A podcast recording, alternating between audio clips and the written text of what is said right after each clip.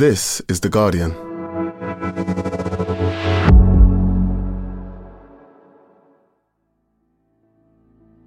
Hello, it's Mike. Today, we bring you the third episode of the extraordinary story of Julia, a woman who escaped modern slavery right here in the UK. If you haven't listened to the first two episodes, then I suggest you go back and listen to those first and then come back to this one. And a warning before we start this series includes references to suicidal thoughts and descriptions of sexual exploitation and violence, so take care when listening.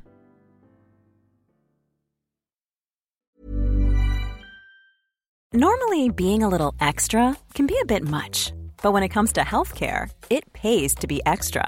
And United Healthcare makes it easy with Health Protector Guard fixed indemnity insurance plans. Underwritten by Golden Rule Insurance Company, they supplement your primary plan, helping you manage out of pocket costs without the usual requirements and restrictions like deductibles and enrollment periods. So when it comes to covering your medical bills, you can feel good about being a little extra. Visit uh1.com to find the Health Protector Guard plan for you.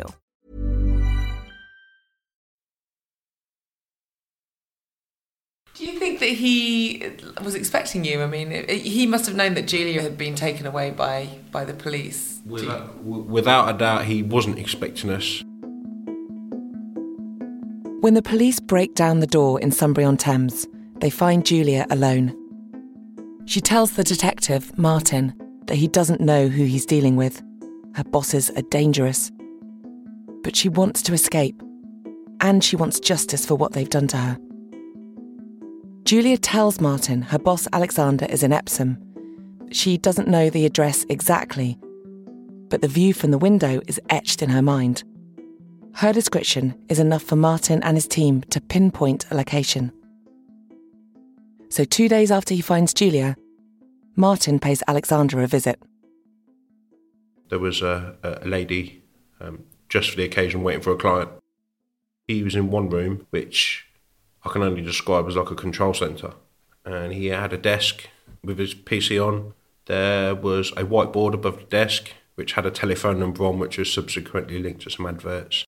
And there was a map, and on that map, it actually circled the location of brothels, like towns. So it's like, okay. And he, what he'd done is he'd written the driving distance and the travel time between all of them. So it's like, okay. And there was bundles of cash in thousand pound bundles. When we actually went in the door, uh, he was actually in the process of googling a locksmith in Sunbury on Thames, which is where we'd done the warrant on the Friday. No doubt for the door that we'd busted. So it wasn't very good for him. Let's just put it this way. When a brothel run by an organised crime group is raided by the police, it's not unusual for the whole network to shut down and disappear without a trace within a few hours. Not this time. It obviously had never occurred to Alexander that Julia would dare to give information to the police. Maybe he thought his control over her was so powerful, so complete, that he didn't need to cover his tracks. He'd underestimated her.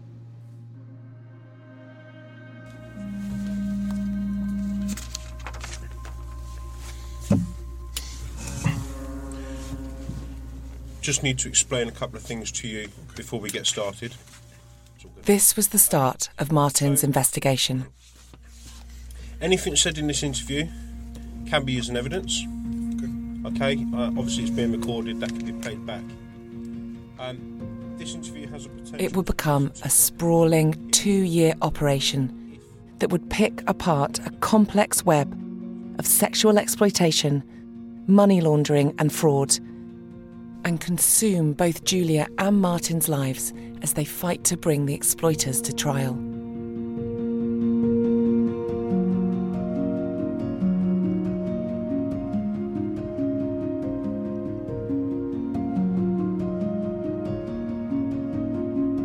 From The Guardian, I'm Annie Kelly. Today in Focus, the woman who took on her traffickers and won. Part 3 The Operation.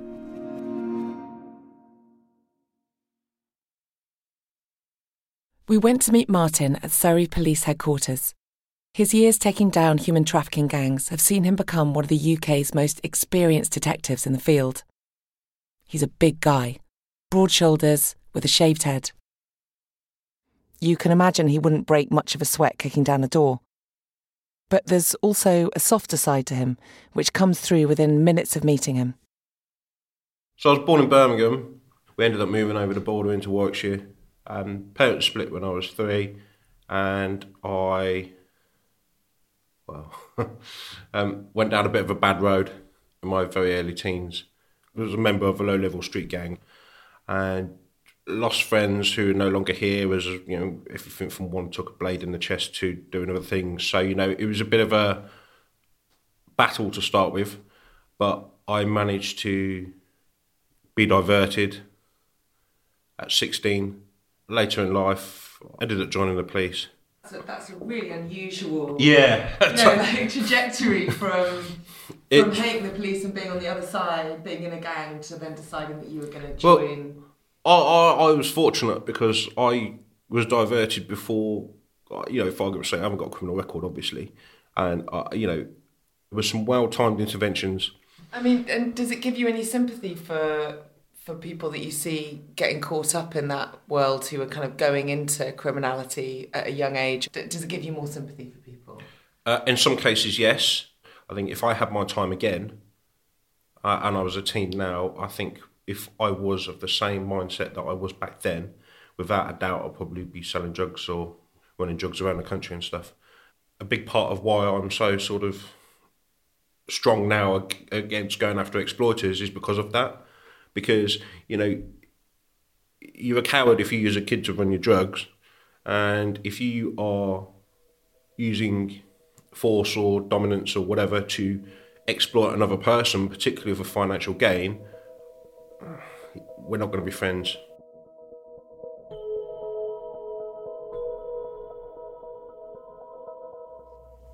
isn't it's, it's, it's a bit strange, isn't it? Really, that you've got post for one address that is a brothel, and you've got post for this address in Woking, which is also a brothel.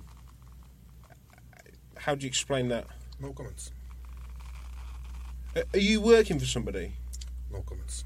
Is it the case that you know you're working for somebody and you're you're just being paid for your time, No comments. or is it that you are the boss of these venues? No comment.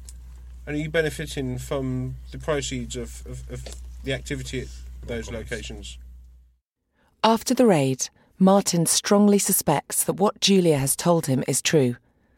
Alexander is running an organised crime group, making money from women in brothels across the south of England. What's your goal at this stage? So w- one of the things you've got to do with sort of any serious and organised crime really is follow the money. Uh, and clearly we've got quite a structured financial or evidence of financial network here. But with him, it was obvious it was all to do with prostitution because you know, we went in there and there was like a delivery, I think, of about 500 condoms that had been posted to him because it was still in a wrapper, you know, with his name on. So it's quite obvious where all this was coming from. And when you start thinking, well, I've got a map here, now I've got all these bundles of cash, we literally did find silly sums of money. I mean, they look like thousand pound bundles potentially, and there's other cash found, wads of fifties and whatnot. Why, why have you got so much money? No comments. I'm going to point to this bundle here. You can see at the top here, it's got the word Malden written on it. Does that relate to the new Malden address? No comments. What, do- what do these notes mean? No comments. Uh, and why? Why is it hidden under the under the thing? No comments. I mean, because I mean, I know, I know- that people get worried about burglars and things, but why is it not in the bank? No comments. After his initial arrest, Alexander is released on bail while Martin tries to stand up the evidence he's found, doing what he calls kicking over rocks, trying to build a case he can take to the Crown Prosecution Service. He starts doing warrants on the other brothels on Alexander's map. Each time, he seizes evidence, including mobile phones, and sends them for analysis. Every phone that came back, you know, we were finding images of women posing for uh, a certain adult website with their reference numbers. So it's like victim or willing participant, right, we need to find that person. So that then resulted in applications to websites for bits and pieces of information, and then it's well, where is that person? Are they here? Are they overseas? Wherever. So, literally, we would start one action that could then generate three or four more, and it just spiraled. If he can prove that Alexander and those working for him were making money from these women, then they could be charged with controlling prostitution for gain, a crime under the Sexual Offences Act of 2003, which states it is illegal to intentionally control or profit from the prostitution of another person. There's also multiple leads relating to fraud, money laundering, and other financial crimes. It was a complex money laundering operation. There was all these different Polish nationalities being used, different names, different companies. But there's one other line of inquiry that Martin is setting his sights on. Julia has told him that Alexander drove her from the brothel in Woking to the flat in Sunbury on Thames just two days before the police found her. If Martin can stand this up, and that Julia was exploited when she got to the brothel, he will be able to charge Alexander under the Modern Slavery Act.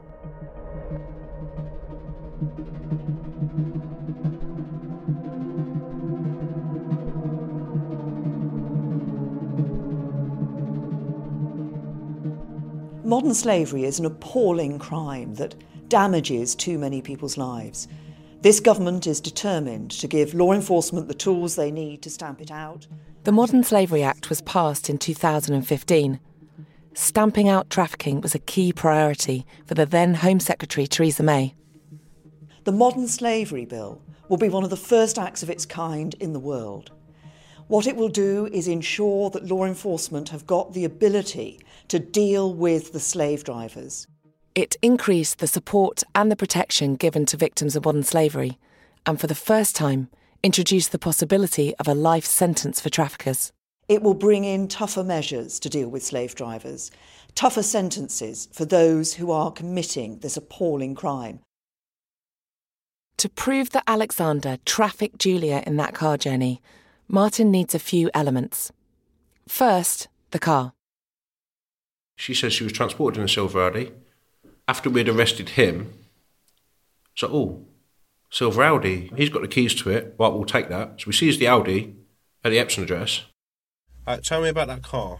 No comments. Is it your vehicle? No comments. Um, I'm gonna, I'm gonna, I'm gonna suggest that it is. Um, my understanding is that you referred to ownership of it when you left the property on arrest. So I'm going to refer to it as your car. Next, the journey. Could Martin prove that Alexander drove the route Julia described around the time she said he did? For that, he turned to mobile phone data. And, sure enough, it suggested he had travelled from Woking to Sunbury on Thames at around 10 pm, just like Julia said. Um, I know that a grey Audi was used to transport the lady, and I'm going to suggest that that was on Wednesday the 18th, so two days prior to us finding her. And finally, could Martin stand up that the journey ended at the brothel? Julia says on the night in question, Alexander had parked in a car park not far from the brothel, which, Martin realises, means that there could be an evidence trail. If you've tried parking in the centre of a town recently, you'll know there's now this annoying thing where instead of just buying a ticket, you have to enter your registration number into the machine. Well, this car park near the brothel was one of those. So Martin went to the car park company, requested the data, and there it was Alexander's registration plate. Were you in the car at that time? No comments. Are we going to find you on the CCTV at that time? No comments. Is that vehicle going to be there? No comments. And they got the CCTV images to match. He stayed for 22 minutes before driving away. So I said, well, listen, trafficking's made out in as much as he's driven her from one brothel to another, and he will clearly know what she was there for, and he's benefiting financially. So that was the exploitation. Proving the car journey is a huge moment for Martin, a breakthrough that will allow him to argue before a jury that Alexander was not just profiting from prostitution, he was facilitating human trafficking, which could mean a longer sentence. Meanwhile, Julia has been in a safe house, getting support from Sarah and trying to recover. Six weeks after she was found in the brothel, Julia makes the huge decision to give an interview to the police. I have support worker. She told me, "You you give all information. You don't need to go in for video interview. You don't need to tell. You thinking you don't need to do this, but I'm going because is not just me. Is many people like me, many people." People from village, even in the city, you don't have a knowledge. You don't understand what's going on in the world. Julia gives Martin crucial evidence that gives the case even more momentum. Things such as recruiting techniques, methods, websites used, individual roles, who did what within the organisation, that was most helpful. She spoke about other people that she'd come across whilst working there, other women, all sorts of stuff like that, really, that sort of helped us. You said that it was kind of silly amounts of money. Like, how, how much money did you start realising that this one organised criminal gang might have been making from six properties? The thing is, I still don't have a firm figure on what they've earned, but I know that it'd be hundreds of thousands of pounds, hundreds of thousands. Over the following months, with Julia's help, Martin starts to discover that the tentacles of this criminal operation stretch from the UK into Poland, and that most of the money is being siphoned back to a big boss, the one really running the show, over there. Alexander is really operating more like an area manager. It's all much bigger than Martin originally thought. And, and what were your impressions as you were going through this investigation of this criminal group? I'll be perfectly honest with you, I was getting really stressed out. I, I actually got borderline very unwell because I was just like, just what are they doing? Where are they? Who's doing what? When will it end? Was oh, I, that, I kept saying that. I kept saying that to the inspector. When will it end? Because it was just a case of I wasn't intentionally kicking rocks over as well. Uh, it was just like oh, more and more just kept appearing.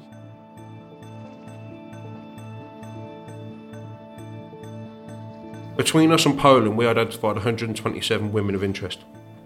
Some were easy to find, some we know of and can't locate, and others we've never been able to identify. Martin spends months tracking down women he thinks are linked to the network. Of the ones they can locate, some decide not to help the police. Around 20 women say they were exploited by the gang, but they don't want to go to court. But two other women, as well as Julia, do agree to testify. A real achievement in a case like this. The Crown Prosecution Service agree to go ahead. So, in February 2021, over two years after Martin found Julia, he has enough to make his move. On a day of coordinated strikes across the UK, more than 50 officers raid six brothels at the exact same moment.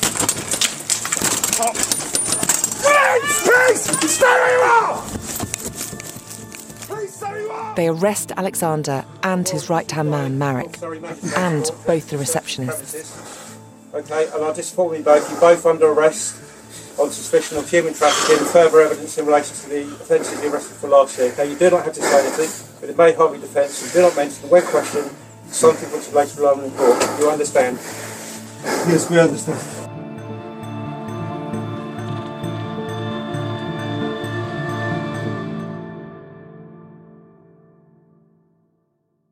They're all charged with conspiracy to control prostitution for gain and financial crimes.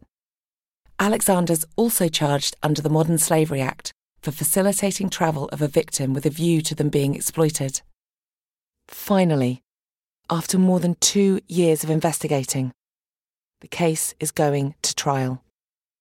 How responsible did you feel for Julia? Because that must have weighed on your mind as well. Let's put it this way um, I made a promise to her on a day that I'd do everything in my power and do my best to get this lot. Actually, I I think that was exactly the word. I made a promise, and that's all you can do is try your best. And I was scared of failing. I'll be honest with you.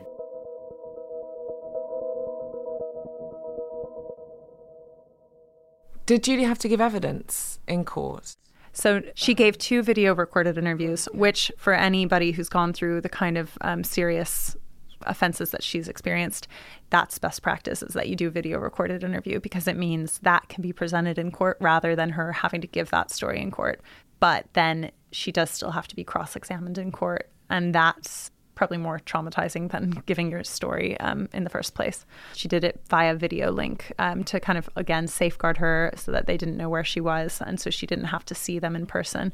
But she attended this other court via video link in a room by herself, looking at a bunch of screens of people she didn't recognize, but also being able to see the traffickers in the videos for the first time in, you know, however many years. So it was very traumatizing for her.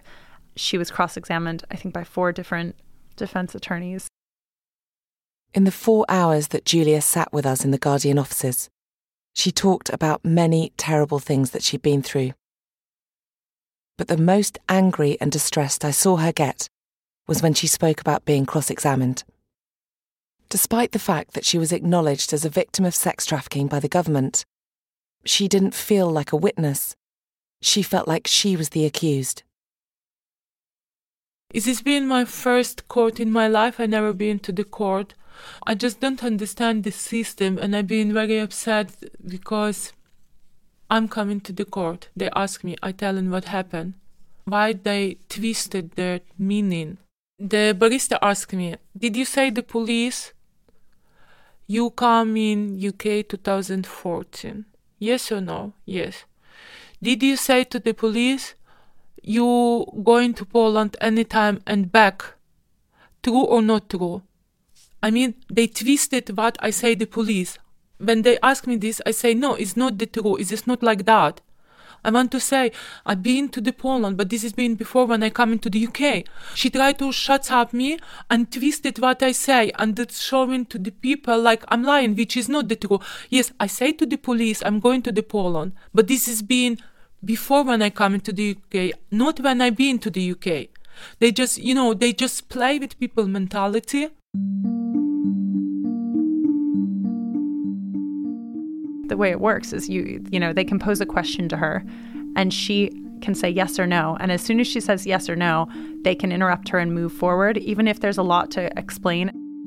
So they would often say, you had so much freedom, you had so much money, you were going out and buying yourself train tickets to these different places, you you were going to a church on this day, blah blah blah. You were just actually living the life. And they would put that to her and she would say, "No, I wasn't." And then they would ask the next question. And the jury hears that and she doesn't get to respond to any of it.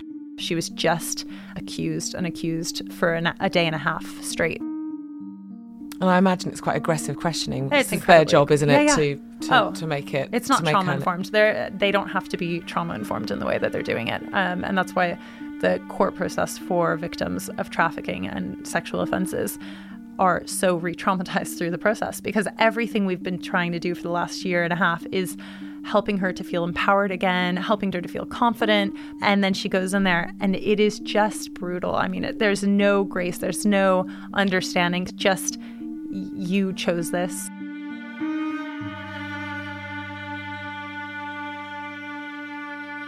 I see you first time today and you sitting here and charging me for what I do in the job or something. Who are you? Who are you? Where you been when I when I don't have any penny to buy food? And you sitting now here and you charge me for what? For what? This is not from God. The people make these rules. People make this system. If you so smart, you make this system. They do the system proper. They just don't care. Hmm. Is this one way? Is this being very, very upsetting and very bad, and I've been feel very dirty after court? Is this you know like you broke in the hands? You go into the doctor. And after you back to the doctor, he checked the hands and broken again, and you healing again. And after again, it's just feeling like I'm feel start recovery, but I back to the court and feel I'm again uh, back in the past. I see my bosses again in the video. They they look at me, me very angry. It's just been so dirty feeling. So dirty. Julia was so confused by what was going on at the trial, she didn't even know who the CPS prosecution lawyer was, or even that they were on the same side. They had not once seen each other's faces, talked, said any pleasantries. So after four defense attorneys did their cross examination of her, it went straight to her prosecutor. But at that point, she was so stressed and anxious, and the prosecutor was trying kind of desperately to to wrap it up and um, and get through clarifying some points. To her, it was just another defense attorney questioning her, challenging her, because she didn't know otherwise at all. And she came out of it saying, I thought that there was going to be one person on my side, and instead I just had five defense attorneys cross examining me. The trial was deeply traumatizing for Julia. But according to Martin, her evidence was so powerful that it moved some of the jury to tears. Along with Julia's account, the jury also heard testimony from two other women. One of the witnesses was only 18 when she arrived in the UK, homeless and alone. She says she responded to an advert for a massage job, not knowing it was really for sex work. She ended up at Alexander's door. She says she was immediately told to put on a latex dress. Her first client would be arriving within minutes. In December 2021, the jury reaches its verdict. So Martin, he called me and he called and just said, Sarah, we got it. Like we we got it, we got it. Um, and I said, what what do we get, Martin? Um, and he said, modern slavery charges, all of everything. So you know, I'm like super excited and just celebrating the moment um, with Martin because I know he's worked so hard for it. All of us have worked so hard for it.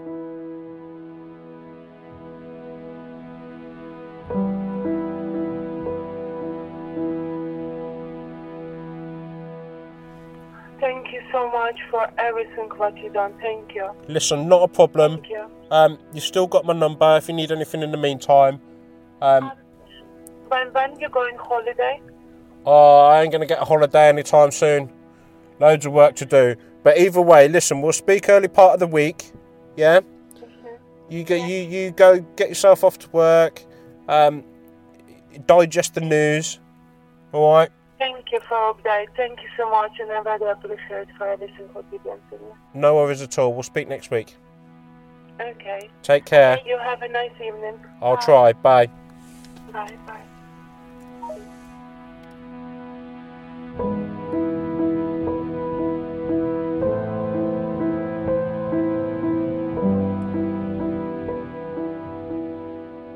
Coming up, the sentences.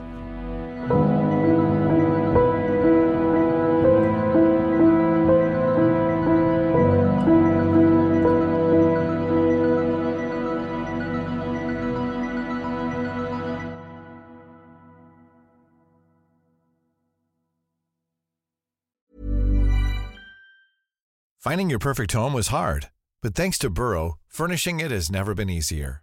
Burrow's easy to assemble modular sofas and sectionals are made from premium, durable materials, including stain and scratch resistant fabrics. So they're not just comfortable and stylish, they're built to last. Plus, every single Burrow order ships free right to your door. Right now, get 15% off your first order at burrow.com slash ACAST. That's 15% off at burrow.com slash ACAST. Today in Focus is supported by BetterHelp.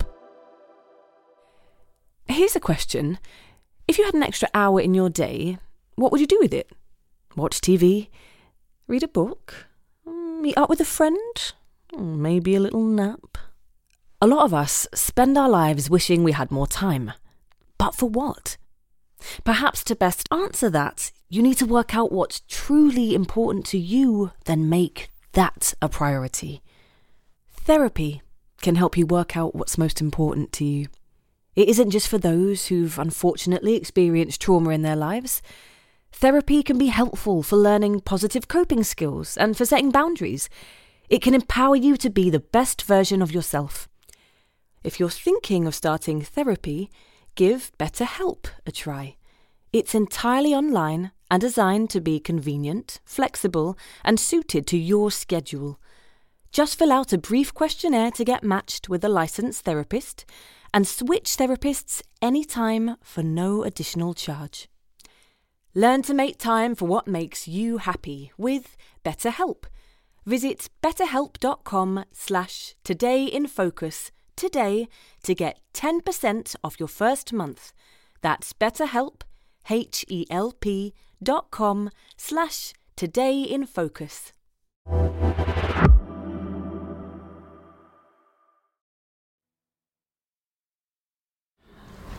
And we've got Martin with us.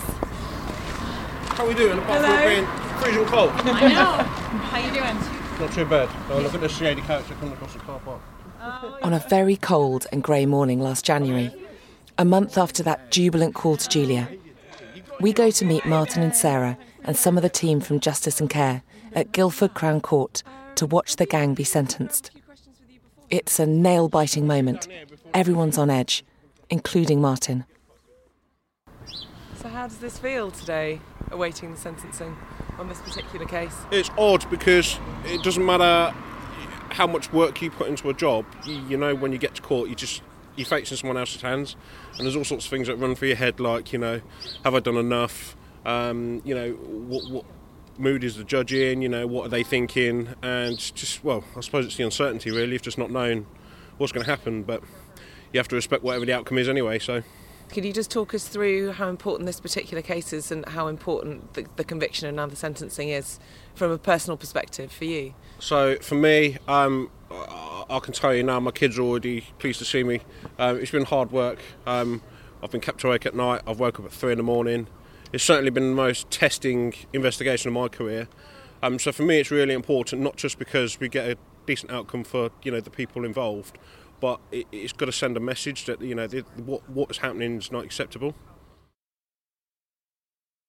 This moment is about getting justice for Julia, but it's also a huge achievement for Martin and his team because it's really hard to get a case like hers this far. Modern slavery charges are some of the most difficult to get to court. These investigations are complex, expensive, and because it's so hard to gather concrete evidence that proves trafficking, a conviction usually relies on traumatised victims sticking with the process, often for years. Julia has said that without a victim navigator like Sarah, she never would have made it to trial. In 2021, the year Julia's case went to court, only 114 people were convicted under the Modern Slavery Act. For me, being there after 10 years of reporting on modern slavery, having covered so many stories where justice isn't served, where victims end up being prosecuted themselves, or the police don't believe them, I knew how rare this moment was. What sentence would you want to see today? I, I don't know. Um, I have to sort of sit on the fence a bit with this one because I mean it's it's one of those. Um, many people will say you never get what you think people should get. So it's a bit annoying for me because I know during the course of this investigation we identified 127 women out of phones and various other things. But unfortunately, because they're not all given evidence, the jury don't get to hear the full impact of what's gone on, and obviously the judge can only sentence on evidence in the case. So it's, it's, it's uh, yeah, for me, what what I think about the overall picture and what I think will happen today will be two different things. But I can only go by what the law permits us to do. So, Good luck. yeah, thanks.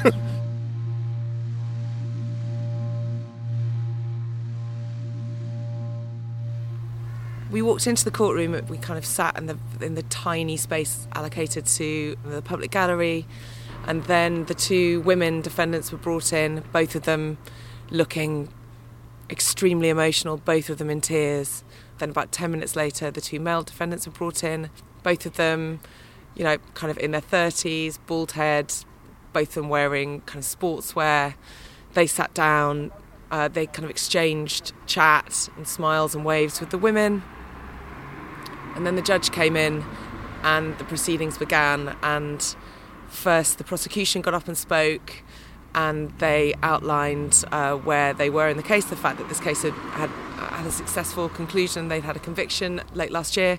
Then all of the defence lawyers stood up and made their cases for lenient sentencing for each of their clients. So each one of them spoke in turn, and then the judge went on to his sentencing.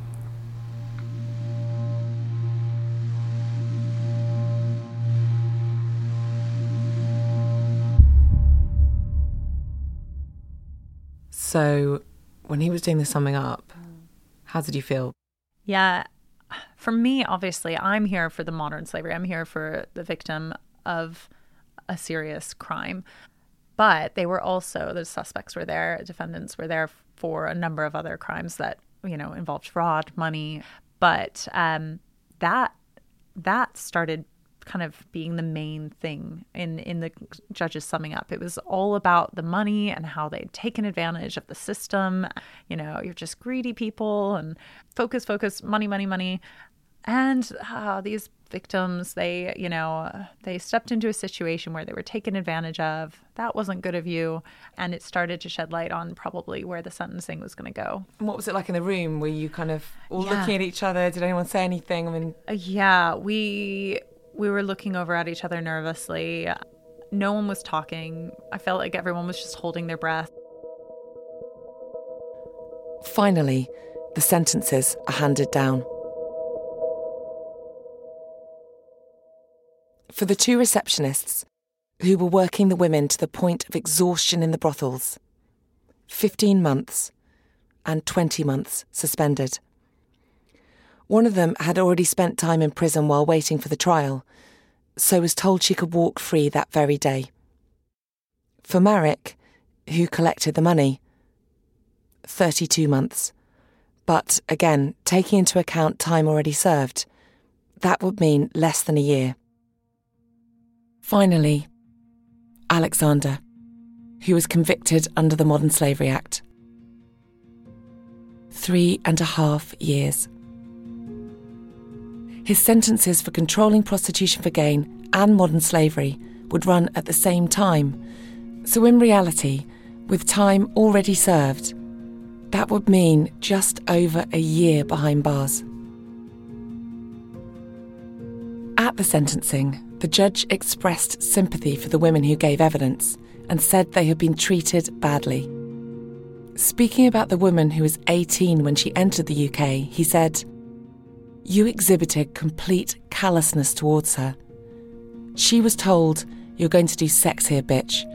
She was young, vulnerable, and needed help. You treated her without a shred of compassion. However, he ruled that under the CPS sentencing guidelines, the lead charge that all four defendants were convicted of, controlling prostitution for gain, would not be classified as a Category 1 offence, the most serious category involving force or coercion, as Martin had hoped. Instead, it was a Category 2, which carries a lesser sentence. so how did you feel when you heard? uh, just you kind of go through like disbelief, speechlessness. I don't think anyone wanted to talk immediately afterwards because no one wanted to be the first to say they were disappointed after all the work that had been put in. Obviously, Martin was still in the courtroom when we first um, kind of took the headphones off. Part of me wanted to be like, you know, silver lining, like, ah, it's, it's still great. There's so few convictions. Uh, you know, we've we've got something. Um, they'll be in prison. She'll be protected for a little bit, but ultimately, yeah, you could just tell everyone was like eyes closed, looking around confused, not wanting to talk. So disappointed that that's that's what you get after everything, um, and that I'm gonna have to, you know, tell her that.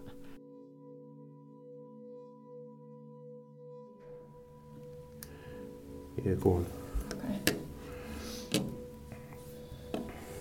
She'll want to know in practical terms how long does that actually mean?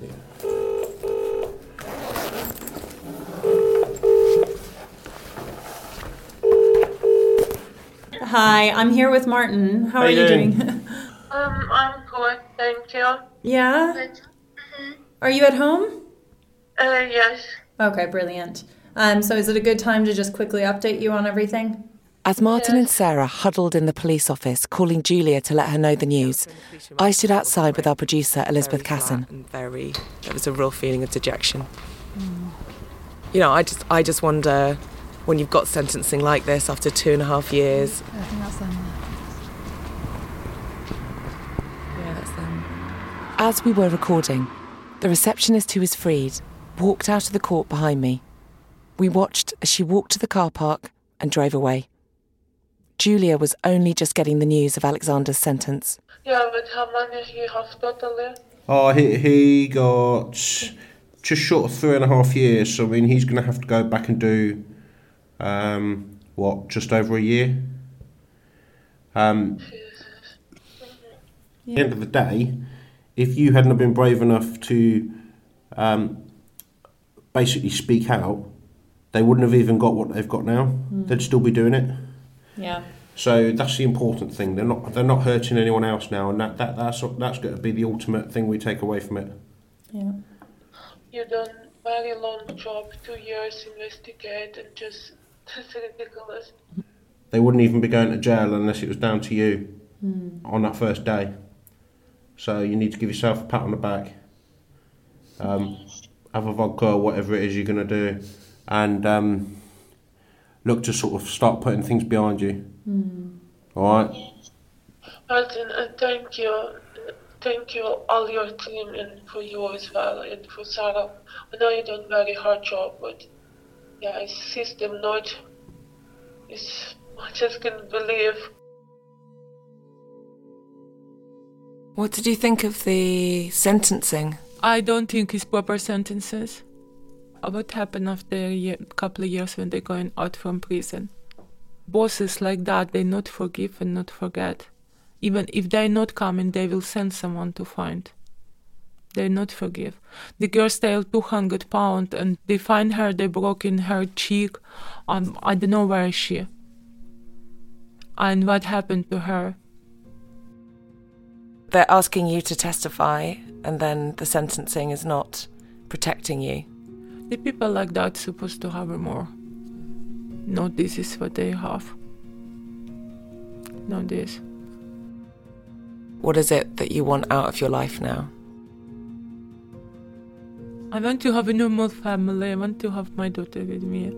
I want to we can go in park or church or spend time together or doing something together.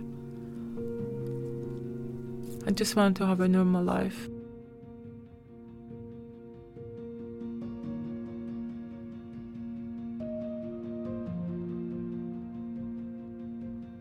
Tomorrow, our final episode Martyr. They bombing airport.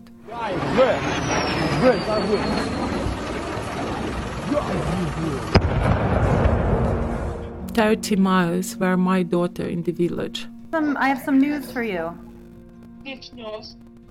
I'm just thinking how I want to cuddle her. I know. What a day, huh?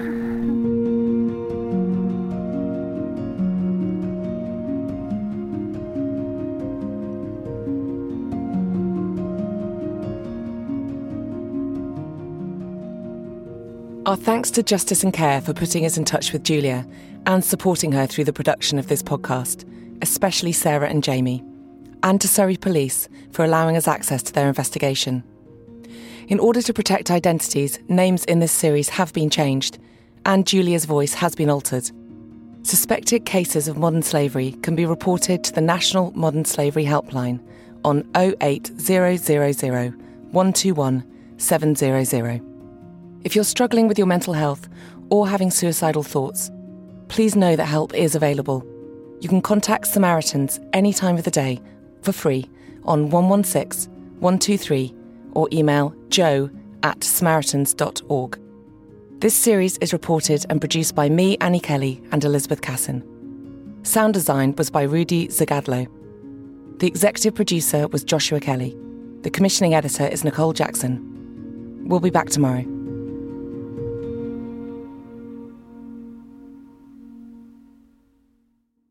This is The Guardian.